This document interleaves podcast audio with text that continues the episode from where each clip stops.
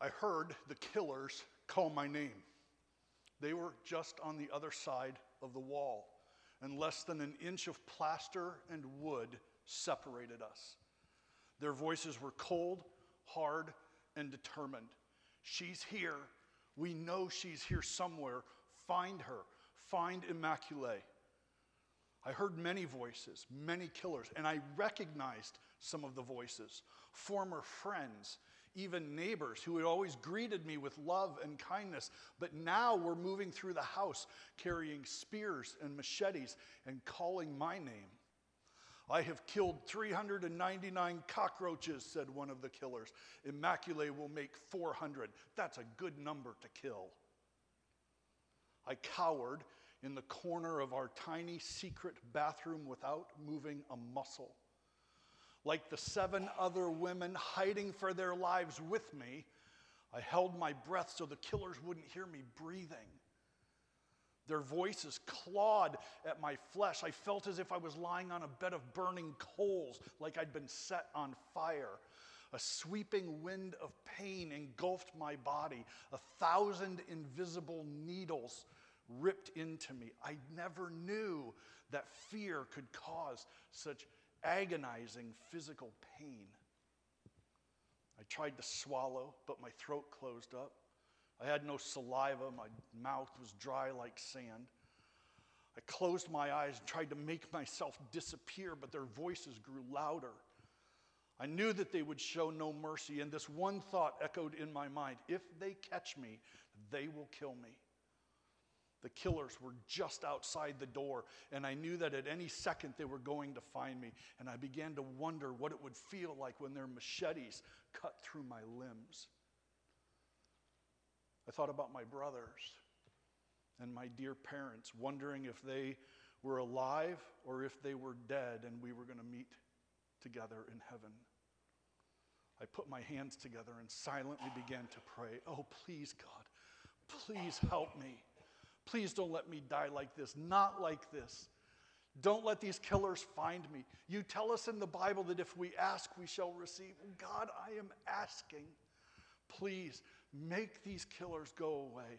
Please don't let me die in this bathroom. Please, God, please save me.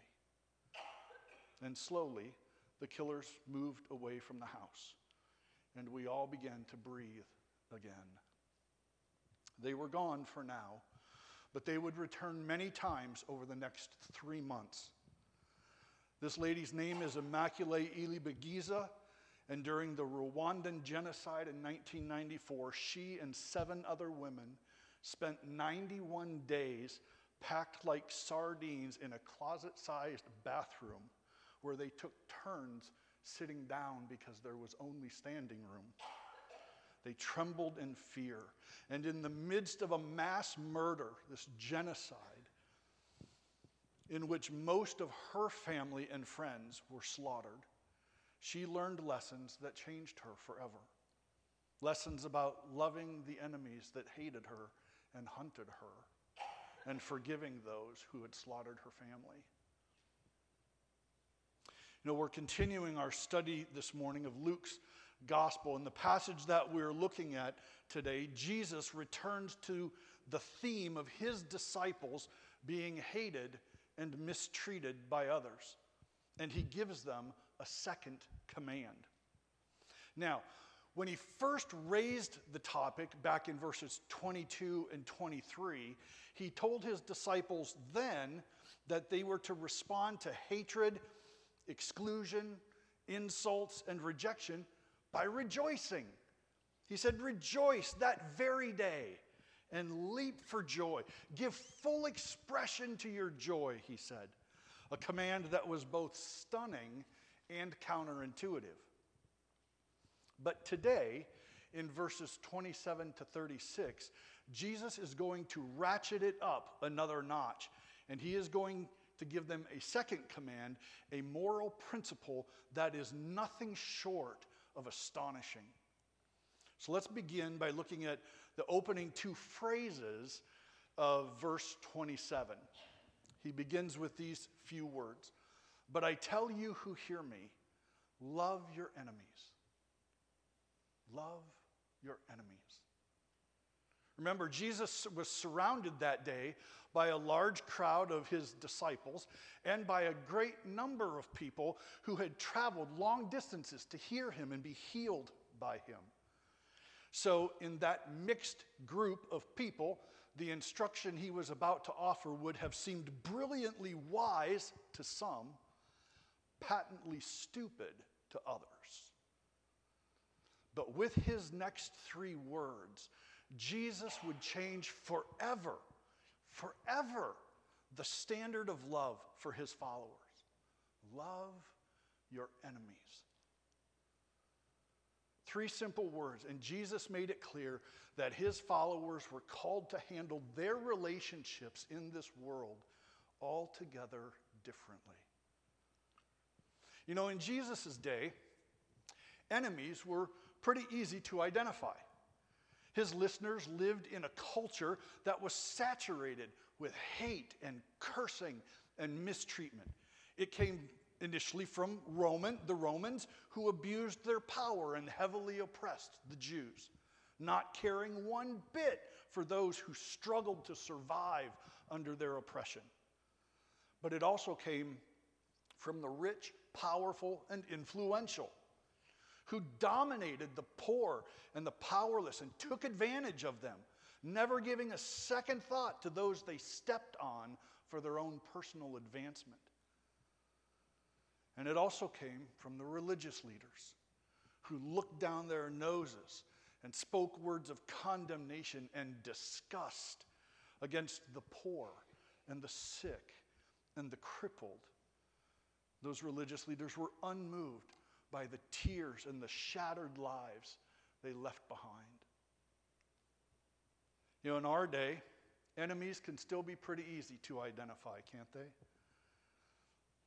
What seems to be escalating at an alarming rate in our day is the hatred, hostility, and vitriol that is being unleashed on people. People who hold a different position on a sensitive cultural and moral issue can have their character attacked, their lives and businesses ruined simply because they disagree. People who hold a different political position will now be publicly maligned and slandered and lied about simply because they're on the other side. People who speak up for truth or publicly question the powers that be are being met with hostility and labels and threats and told to shut up in no uncertain terms. You know, enemies today still do their best to oppress us, dominate us, silence us, control us, or even to ruin us. And the hate and hostility being unleashed today is increasing.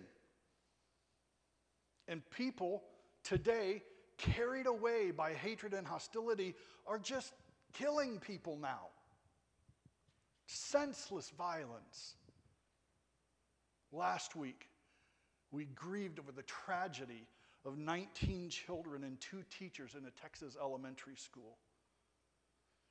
And this past Thursday evening, 2 college-age girls were shot and killed by an angry ex-boyfriend in a church parking lot in Ames, Iowa.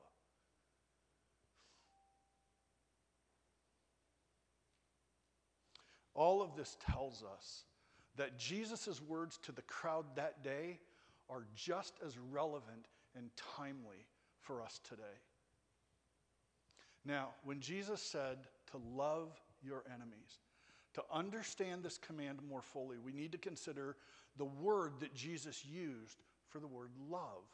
The word he used is agape. And agape is a kind of love that always seeks the greatest good for another person. The kind of love that always seeks the greatest good for another person. Not necessarily what they want, but what is genuinely best for them. This is the kind of love that God has for us and for his enemies. The Apostle Paul described agape love in 1 Corinthians 13 as being a love that is patient and kind. It does not envy or boast. It is not proud. It is not self-seeking or easily angered.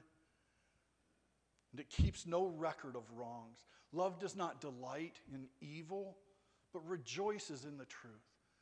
It always protects, always trusts, always hopes, always perseveres. And Jesus is calling his followers. When he said, love your enemies, Jesus was calling his followers then and now to give that kind of love, that 1 Corinthians 13 kind of love. Give that love, that agape love, to the most unlikely, undeserving group of people in your life, your enemies. Give it to them. This kind of love, friends, is not a feeling. It's not something you're going to fall into. It is a decision of your will. Jesus is not commanding you to have warm feelings of affection for your enemy. He's not. Agape love is about choosing to love your enemy and seeking what is best for them, even when the feelings of love are absent. For this is how God chose to love us while we were still sinners and when we were enemies of the cross. And now that we are followers of Jesus, he is calling us to love our enemies the same way God the Father loved his. R.C. Sproul said, "We may not be able to control how we feel about our enemy, but we can certainly control what we do with those feelings and how we choose to act on them." Now, in the next several verses, Jesus is going to give several examples of what this kind of love towards our enemy would look like. So look at these verses with me, starting again in verse 27. It says, "Do good to those who hate you. Bless those who curse you. Pray for those who mistreat you. If someone strikes you on one cheek, turn to him the other also. If someone takes your cloak, do not stop him from taking your tunic. Give to everyone who asks you, and if anyone takes what belongs to you, do not demand it back. Do to others as you would have them do to you." Now, we all recognize the natural response mechanism inside of us when we are personally offended, right? Of course we do. The desire for retaliation begins to build, and it's almost built into the fabric of our fallen hearts. The natural response is to get even. I want to return hate for hate and curse for curse and pain for pain. But the truth is, most of us want to get a little bit more than even. Isn't that true? We want to get a little bit more than even. Truth is, we want to crush and conquer our enemy so thoroughly that they will regret ever having stood up against us, and people will see us as the clear, triumphant winner. That's what feels natural to us. But that flows out of our sin nature. Jesus calls his followers to respond completely differently. He said, I want you to practice a supernatural kind of love, a kind of love that will feel unnatural to you because it doesn't go along with your instincts. Do good to those who hate you, he says. When people do or say hateful things to you, turn the tables on them by responding to them in a Christ-like way. When someone curses you, publicly defaming you and calling for your ruin, do not speak ill of them or think ill of them in return. Speak words of kindness and blessing to them. And pray for those who mistreat you, he says. Jesus is not asking for you to pray for the prosperity or the triumph of your enemy's behavior. He's not asking for you to pray for that. It's a prayer for their forgiveness, just as Jesus prayed from the cross, "Father, forgive them. They know not what they do. It's the same kind of prayer that Stephen prayed in Acts chapter 7 when his enemies stoned him to death. It is a prayer that their enemies might receive God's mercy just as we have received God's mercy, and for God to grant his grace and perfect justice in their life. Verse 29 says, if someone strikes you on the cheek, turn to him the other also. Now, in first century Israel, if someone wanted to thoroughly humiliate someone publicly, the way to do that was with a backhanded slap across the face. This was a non-life-threatening, open-handed slap meant to insult a person publicly. So when Jesus says, if someone strikes you on the cheek, he's talking about a situation of public insult. He says, do not return insult for insult. Instead, forgive and offer him the other cheek as well. It's not that you're inviting the person and wanting them to hit you again. It is a demonstration of how quickly you are willing to forgive them. That when they hit you, you are so quickly willing to forgive, you would grant them the other cheek if that's what they needed to do. It's also critically important to note this verse has sometimes been taken out of context to horrible results. Jesus is not addressing with this statement, he is not addressing domestic violence or physical abuse or assault or any violence intended to harm. None of that. It's not what Jesus is talking about here. Jesus is not telling the victims of abuse and assault to sit quietly by and tolerate the violence and turn the other cheek and let them have some more. That is not what Jesus is saying. In times of violence and assault, those are times to defend yourself and get to safety as quickly as possible and notify authorities. But in a situation where it is a matter of public assault, a backhanded slap across the face. Or in our culture, it might be spitting in someone's face. That might be more what we would experience here. Jesus would say, turn the other cheek. Don't retaliate insult for insult, spit for spit, slap for slap. Don't do that. Jesus continues on. He says, if someone takes your cloak, do not stop him from taking your tunic. Give to everyone who asks you, and if anyone takes what belongs to you, do not demand it back. You know, in a culture where the strong could take advantage of the weak and routinely get away with it because they were the powerful, they were the influential. And so they could routinely get away with it. And in a culture where thieves and robbers hid along the roadsides, these scenarios that Jesus is describing were common, regular occurrences. And he was urging his followers to practice a radically different response to their enemies, radically different than the world around them, a radically different response to robbery than the world. Refuse to retaliate, Jesus says. Practice compassion and generosity instead. Our physical possessions are just things. It's just stuff. And your Heavenly Father, he could replace that at any time if he desires. So let it go. Let it go. Jesus is saying when you encounter a person who is truly in need, be generous with them and compassionate.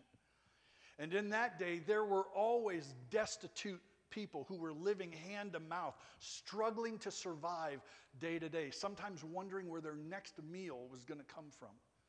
And there were no community or government aid programs to assist. So Jesus said, I want you as my followers. I want you to live ready and eager to help the truly poor.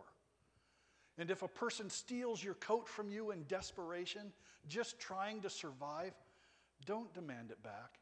In fact, offer them your shirt. They might need that as well. It's a good place to pause and remind us that as we adopt and embrace and begin to practice these teachings of Jesus, we need to do so in light of the fuller teaching of the New Testament. Let me give you an example of what I mean. In 2 Thessalonians chapter 3, the Apostle Paul wrote, "For even when we were with you," he's writing to this church in Thessalonica, he says, "For even when we were with you, we gave you this rule: the one who is unwilling to work shall not eat. We hear that some among you are now idle and disruptive, lazy, just pretending to be busy. Such people we command and urge in the Lord Jesus Christ to settle down and earn the food they eat." So when we read these words of Jesus, we are not to interpret them as if Jesus wants his or expects his followers to give foolishly and indiscriminately to every person who asks, every request that comes in the mail, or every fundraising phone call that comes on the phone. That's not what God is asking his people to do. If people are being lazy or simply unwilling to work, then we must love them enough to let them face the consequences of those decisions. If we don't, if we just give them whatever they ask for, not only does our giving not help them, it actually enables them to continue making bad decisions. And so we must ask the Holy Spirit for wisdom and insight in how we apply these teachings, and we look to the fuller teachings of Scripture for a more complete understanding. This supernatural love Jesus expects of his followers calls us to lay down our rights, to accept insult and mistreatment, to give generously even to our enemies. The world says, "Love your friends and hate your enemies." But Jesus said, "Love your friends and enemies so well that people on the outside don't know who's who." That's a challenge, isn't it? Love your friends and enemies so well that people on the outside don't know who's who. Such an attitude will leave the world around us completely dumbfounded. They don't understand non-retaliation. They don't understand forgiveness or a loose hold on possessions. But you and I, as citizens of a future kingdom, we don't need to retaliate. We don't need to hold grudges. And we don't need to clutch our stuff with a white-knuckled grip. Warren Wiersbe wisely said, "These admonitions that Jesus is giving in these verses, these are not just another set of rules to be followed blindly and checked off like another to-do list." That's not what this is. Jesus is using these commands, these behaviors, to describe an attitude of the heart that he wants his followers to embrace. Jesus is trying to describe that his followers will have hearts that respond positively when treated negatively. They will respond generously when treated selfishly. They will respond gently when treated harshly. Do you see? A heart whose Jesus wants his followers to have a heart whose actions are stirred by love, not by the way they've just been treated. Our hearts need to be stirred by love, not by the way we've just been treated. Jesus closes out this second section with a statement that we have all come to know as the golden rule: do to others as you would have them do to you. The wisdom here is brilliant in its simplicity. The way we want people to treat us should dictate how we treat them, friend and enemy alike. Not only is this an approach that even our enemies will admire, but it gets to the heart of the deeper issue in these verses. And that deeper issue is this: Jesus is calling his followers to form a community of people where nobody is treated as an enemy. Form a community where nobody is treated as an enemy. Now, in the next three verses, Jesus explained to his disciples why this kind of love is essential. Look at these verses with me briefly. Verse 32, if you love those who love you, what credit is that to you? Even sinners love those who love them. And if you do good to those who do good to you, what credit is that to you? Even sinners do that. And if you lend to those from whom you expect repayment, what credit is that to you? Even sinners lend to sinners, expecting to be repaid in full. Friends, listen, if we simply love those who love us in return, or do good to those who do good to us in return, or lend to those who we are certain will pay us back, well, even sinners do those things. So if we love like that, if that's the extent of our love, then how is a Christian's love substantially any different than the love of a non-Christian? It's not any different at all. To a watching world, our belief and their unbelief look exactly the same. Sinners love, sinners do good, sinners lend money, but they expect to be paid back in some way. Anyone can show love when they expect to gain something in return. That kind of love is ordinary and common, and friends, it should never satisfy a Christian. It should never satisfy us. For Jesus is calling his people to a standard of love that is so much higher, a supernatural love. God wants his people to love our enemies, even when there is no chance of getting any kindness in return, even when our doing good results in more insults, cursing, and mistreatment. Even then, love your enemies. Love them. Look at verses 35 and 36. It says, but love your enemies, do good to them, lend to them without expecting to get anything back. And then your reward will be great, and you will be sons of the Most High, because he is kind to the ungrateful and the wicked. Be merciful, just as your Father is merciful. In these final two verses, Jesus repeats the command a second time, and he does that because he wants to put emphasis on this so that they remember it.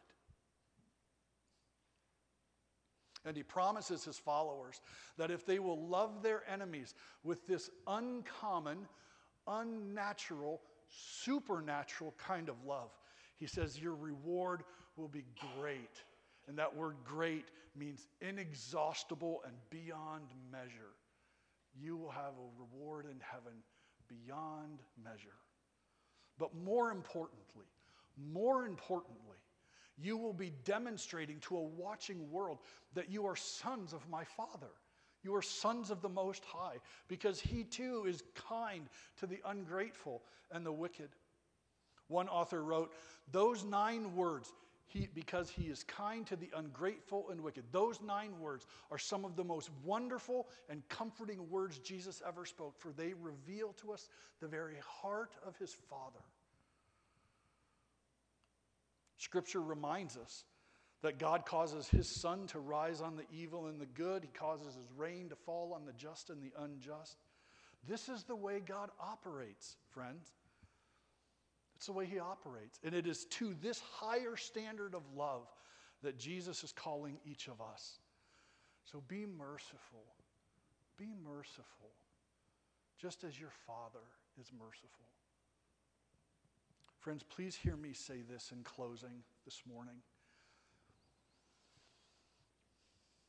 If we continue to treat our enemies as enemies, they will remain our enemies, and our opportunity to point them to Christ will be lost. But if we begin to treat our enemies as friends, they may become our friends, and then the possibility of pointing them to Christ will be gained. And that, I think, is worth the pursuit. So let's love our enemies as Jesus called us to do. Let's pray, and then the worship team will come and lead us in our final song.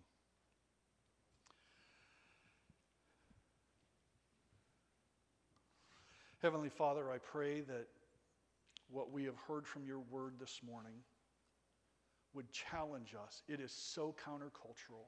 It is so counterintuitive. I pray that it would challenge our hearts and reverberate in the deepest part of our heart and mind. This supernatural kind of love. We need your help for it, and we humbly acknowledge that. We need your help to love this way, but God, we want to. We want to. Help our hearts to be stirred by love towards everyone, friend and enemy alike. Help our hearts to be stirred by love and not by the way we were treated. And may you form here at CCC a community in which no one is treated as an enemy. We pray this in Jesus' name. Amen.